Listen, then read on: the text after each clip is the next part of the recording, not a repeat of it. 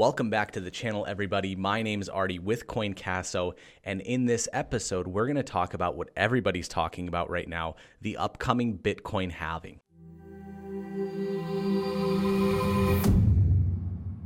In May 2020, Bitcoin is going to go through another halving. What does this mean? We're going to go over what the halving means, what goes on during this process, and how it affects the price of Bitcoin. So, in this video, you're going to get all of the answers you're looking for and our analysis on the future of Bitcoin price. When Bitcoin was created, a new system was put into place to generate new Bitcoins. This process is known as mining. Now, if you don't know what mining is, please watch our other video on Bitcoin mining. But basically, the Bitcoin blockchain groups all transactions within a 10 minute time frame, sends this block out to the miners to verify these transactions computational algorithms. Once verified, the miner that solved that equation gets a reward. When Bitcoin was first created, the reward was 50 Bitcoins per block. The Bitcoin blockchain actually has a protocol built into it so that every 210,000 blocks, approximately every four years, the reward gets cut in half. That's why it's called a halving. The first halving happened in 2012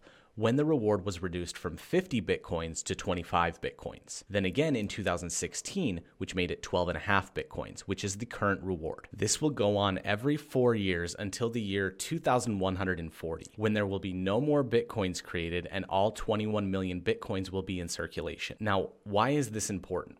This protocol was put into place to help prevent inflation. For example, all fiat currencies, like pounds, dollars, yen, and euro, are printed in central banks. And over time, they print more and more and more, causing more to be in circulation, causing the value of that currency to actually decrease. That's what we call inflation. Bitcoin, however, has a finite amount. There can only be 21 million Bitcoin in circulation total, solving the problem of inflation and actually increasing the value of Bitcoin over time. Now, let's get into how this will affect the price of Bitcoin. When the first halving happened on November 28th, 2012, Bitcoin was actually at $12 per Bitcoin. And then four months later, it jumped up to $180 per Bitcoin. When the second halving occurred, it was at $650. And then at its peak in 2017, it was over $20,000. Now, no one really knows for certain how this will affect the price of Bitcoin because if you look at the charts